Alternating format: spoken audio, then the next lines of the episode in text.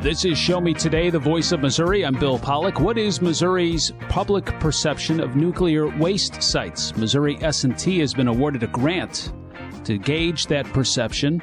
How to handle those pesky Japanese beetles. MU Extension will be along with some tips to help and do those traps really work? Missouri high school athletes who sign a letter of intent to play for an in state college or university will soon be able to cash in on endorsement deals.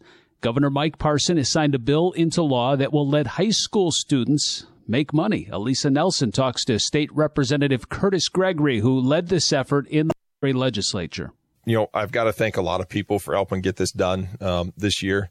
Um, we played a little bit of smoke and mirrors um, in the theory this year. I wanted to have an actual standalone bill filed um, to get a hearing on, so we could, you know, move on that if we needed to. And, um, you know, it just got to be so late in the year when we actually started moving on it and, and got all of what we wanted to do put together in a package um, that this would not have gotten done without um, State Senator Nick Schroer um, from over in um, St. Charles County.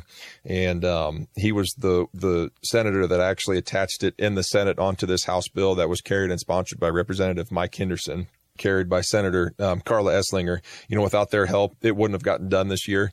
I was just glad that we found a vehicle to um, um stick it on, and so I, I, owe a lot of credit to them for helping me out with it. Um, but what we've done this year was really pushing the envelope, and I and I used the moniker a few times that we're not only pushing the envelope, we've done licked it and shut it and put a stamp on it and dropped it in the mailbox. And um, so we're, we've gone out, and the, the biggest one that I like the most that would have been uh, a lot of fun for me when I was playing, um, especially was um, you mentioned you know potentially high school athletes. Um, I really view like once you sign your national letter of intent for all purposes, you're part of that college team at that point. And uh, so the biggest provision we put in there was in in the state of Missouri, if you're a Missouri high school athlete, once you sign your national letter of intent, intent you can begin receiving compensation for your name, image, and likeness. And uh, I just wanted to make sure that we got that done, especially to give us a recruiting advantage here in state. Um, because now, you know, Arkansas passed the same verbiage and language. I think Colorado did the same thing also. Um, and I just want to make sure that we got an advantage to keep our in-state talent home. Because I remember back the years when I played in 07 and 08, we had a lot of great home state talent on those football teams. And 2007, 10 of the 11 starters were from the state of Missouri. The only starter in the 2007 season on the offense, not from the state of Missouri, was our quarterback, Chase Daniel. And so just knowing that we can produce the talent here in state to win big football games is huge.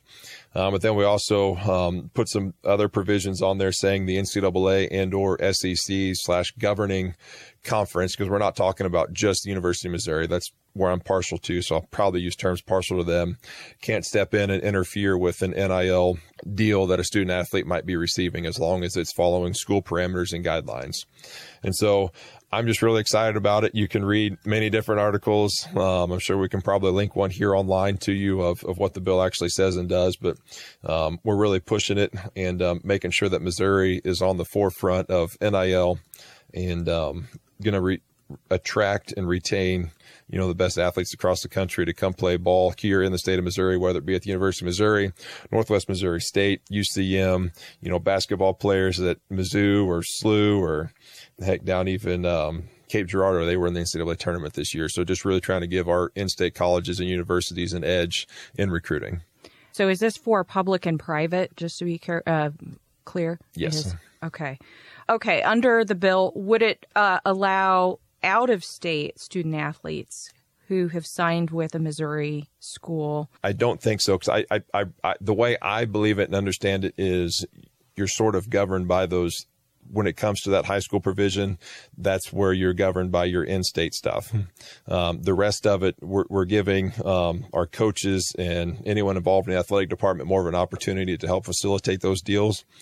Because as a business owner, yeah, it's great to be meeting with the athlete, but I want to have some face-to-face time with the head coach. Like if I'm going to be paying this player X amount of dollars to represent my business and my company, you know, I, I'd love to have some, you know, FaceTime with the head coach saying, Hey, I'm going to make sure this kid stays in line and, and, you know, holds up the ends of the bargain that I'm going to expect from anyone endorsing my company. State Representative Kurtis Gregory here to talk about a bill that is awaiting a decision from the governor. It would let Missouri high school athletes uh, start uh, cashing in on endorsement deals as soon as they sign up to play for a Missouri college or university. Uh, the state legislature passed that bill to update Missouri's NIL law, and he was behind that effort. You had talked about some other states, uh, Arkansas, Colorado, or wherever. Arkansas, Colorado, um, I think Texas, Oklahoma um, have all done some of the similar things that, that we did this year.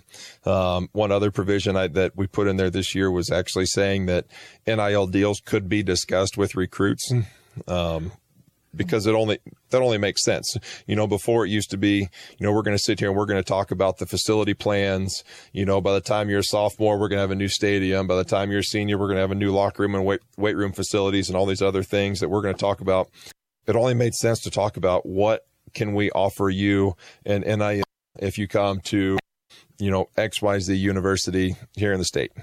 Um, so that was something else we put in put in this um, new statute. Also, um, another thing we also updated was instead of just one financial literacy course a year, it's got to be two, and it's throughout the calendar year instead of academic years. Um, we had it written at one point. As a former athlete myself, this was a piece that um, SLU actually said they're like, can we make it a calendar year as opposed to academic year because obviously athletes are pretty darn busy during the academic years with their respective sports. The summertime is usually a little more of a downtime, and so it only made sense to say calendar years so we can utilize those summer months for the uh, financial training also.